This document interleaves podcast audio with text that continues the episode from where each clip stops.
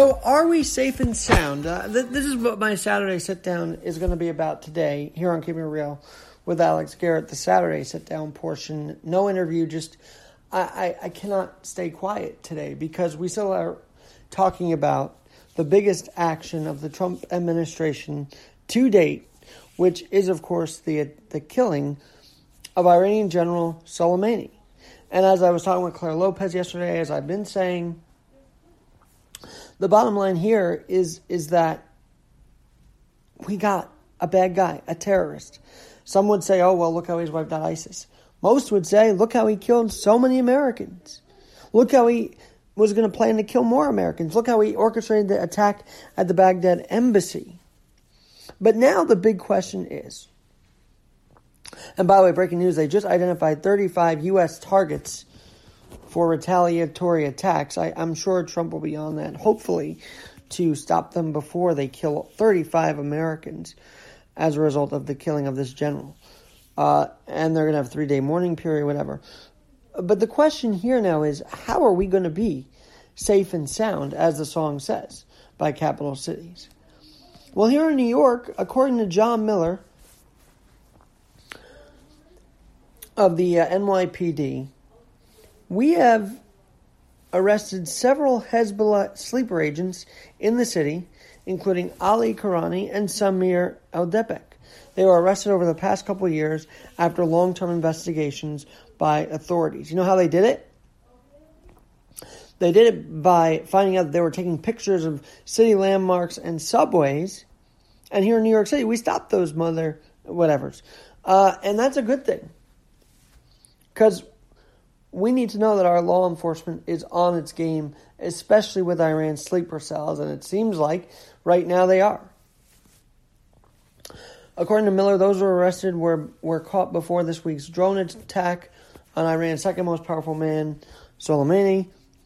Officials say Soleimani, who led the Revolutionary Guard Corps, the uh, Islamic. It's funny. It's funny that uh, Ten Winds leaves out Islamic Revolutionary Guard Corps, but they're Islamic. No doubt about it. Led a special forces unit called the Quds Force to finance and direct Iranian proxy organizations like Hezbollah. And now cities across the U.S. are ramping up security. Uh, John Miller says, We already know that the Soleimani directed the most experienced terrorist organization under his control to study New York City. So tell me again how he's a good guy. Tell me again how Soleimani it, it was worth keeping alive if he was directing all these terrorist organization operations to study New York City closely the day the Iranian government decided conditions were to strike on U.S. soil. Tell me how this is a good guy we should keep alive. Hello? Anybody? Bueller? Bueller? I didn't think so. Miller continued whether it's Iran, Hezbollah, Al Qaeda, or ISIS, the terrorists will continue to focus on New York as the media capital of the world, as well as America's safest big city. We will continue to heed the help of our citizens as our best spotters for what looks suspicious in their own daily environments. Here's the problem with that. Here's the problem with that. If we do report someone, we are then labeled Islamic phobic. We're labeled racist. We're labeled uh, racial profiling. Well, we're really just trying to keep our city safe. People would say, oh, look at your racial profiling again. You're being a racist for calling out someone for simply taking pictures. But I agree that if we spot something abnormal, we should act on it immediately. Act on it immediately. So tell me again how you think this guy is a good guy to keep alive. And I'm fighting with people on Facebook because there are some extreme radicals who disagree that Soleimani should have been killed. They think he should be still alive and planning all these attacks. That's the problem here we face. You know, in 2011 or 12, when we got bin Laden, the whole world cheered. Now, because it's Trump, no one is happy on the left. It's not a bipartisan cheering when it should be a bipartisan cheering. But to know that our NYPD is on top of their task to keep us safe, it's comforting this Saturday. The Saturday after the killing of the most of the second most powerful Iranian general. It's it's it's comforting. Now I want to get you the other update. Iran already planning out 35 retaliatory attacks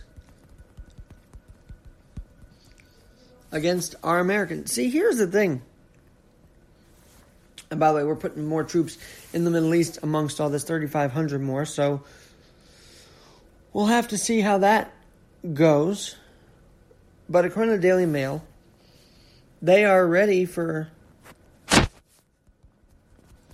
striking Americans. And this is where other countries are a little more civil. Uh, what do I mean? Russia will expel our diplomats but Iran will kill them. They will jail them. They will torture our guys in their cells for simply being American. And if you're okay with that, I'm sorry, you're not American enough. If you're okay with them torturing and killing Americans and saying he should still be alive, then how how can you yourself be an American right now? There are potential targets in the Gulf as well as Tel Aviv. The Strait of Hormuz is a vital point, according to General Abu Hamza, saying the Strait of Hormuz is a vital point for the West, and a large number of American destroyers and warships cross there. So, 35 U.S. targets have now been identified for retaliatory strikes. And if you think our military is going to let that happen, I think you're dead wrong. I think you're dead wrong. I think we will be evaluating their assessment. We'll have the best intel out there. We will be safe and sound. I truly believe it. And you know, the Sunday follow the weekend following Benghazi, just just a side note. The weekend following Benghazi was all about, oh, it was a video, it was a video, it was a video. Of course, I was too into sports at the time to even know what the heck was going on. I know four of our guys were killed, and that was horrible. But they were claiming it was a video instead of instead of saying it was a terror attack. Well, at least Trump, when Benghazi's embassy, when uh, Baghdad embassy for the U.S. was attacked, we didn't sit down and take it. We didn't sit silently. We attacked them harder. You know what Trump said over the campaign trail? He said, we're going to hit 10 times harder. And he's been showing that, improving that day after day when, when our guys are attacked. So it's nice to have the different conversation of well, should he have attacked or not attacked instead of is it a video or not a video? I'd rather us debate the fact that we took action, even though we should agree with it, than say, oh, well, let's talk about what it was instead of acting on what it was, which was terror, like Benghazi. So, in a way, having the debate of whether it was legal or not, I don't even think Obama got congressional approval to raid and kill bin Laden. I think he just did that. And America cheered him for it. But this truly is the anti Benghazi. And people will not care. This truly is America being justified in killing one of the top terrorists in the world. And no one would care on the left. And that's sad. A lot of Democrats in their credit said, yes, he should be gone. And that we won't miss him at all, which is a great sign that they were on board with the killing of him. Then, of course, they complained about the legal act. Well, Trump did what he had to do. Obama did what he had to do. And now we have to set up for their retaliatory. Mike Pompeo says they're prepared. I believe him.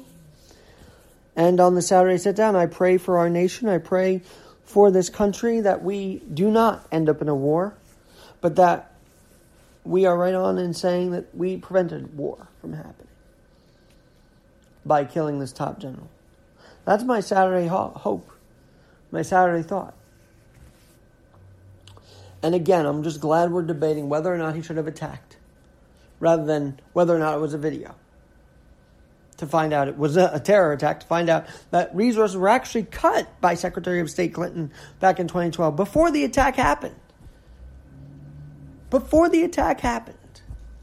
Here, no cutting back. Here, we're shoring up our bases to make sure we can continue to protect our Americans overseas our diplomats overseas, And those 35 targets will be protected.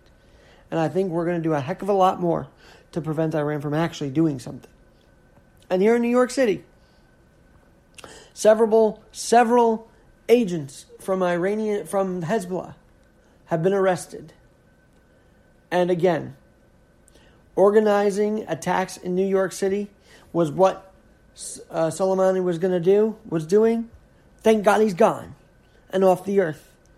And maybe that just cuts off the supply for good.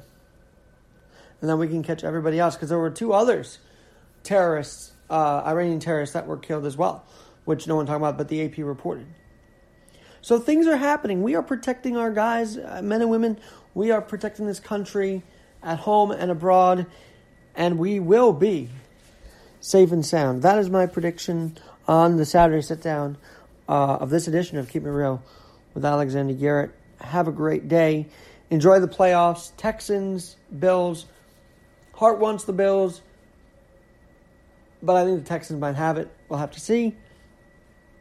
If the Titans beat the Patriots, I'll be shocked as ever. And then tomorrow, of course, Saints play and the Eagles play as well. It's the NFC tomorrow. I'm going to make my prediction on that one as well. I just got to load up the scores again. Uh, Saints Vikings. I think you got to give that one to the Saints. Just, just got a hunch. And then Seahawks Eagles. Seahawks might run train over the Eagles tomorrow in Philadelphia because Russell Wilson's pretty good. But again, thank you, NYPD, for keeping us safe and sound, for arresting those who have been plotting here in New York City. And thank you for your vigilance. And to every citizen out there, we must be vigilant from now on. Don't care what they say if it's racial profiling or that you're a racist or that Islamophobic. We are at war with trying to prevent attacks from happening. That's the war we're at right now. So if you can do your part, thank God for that. Because that's the end of the game, right? That we're all where we're not going to be safe and sound. I think at the end of the day, this killing shows that we will be safe and sound.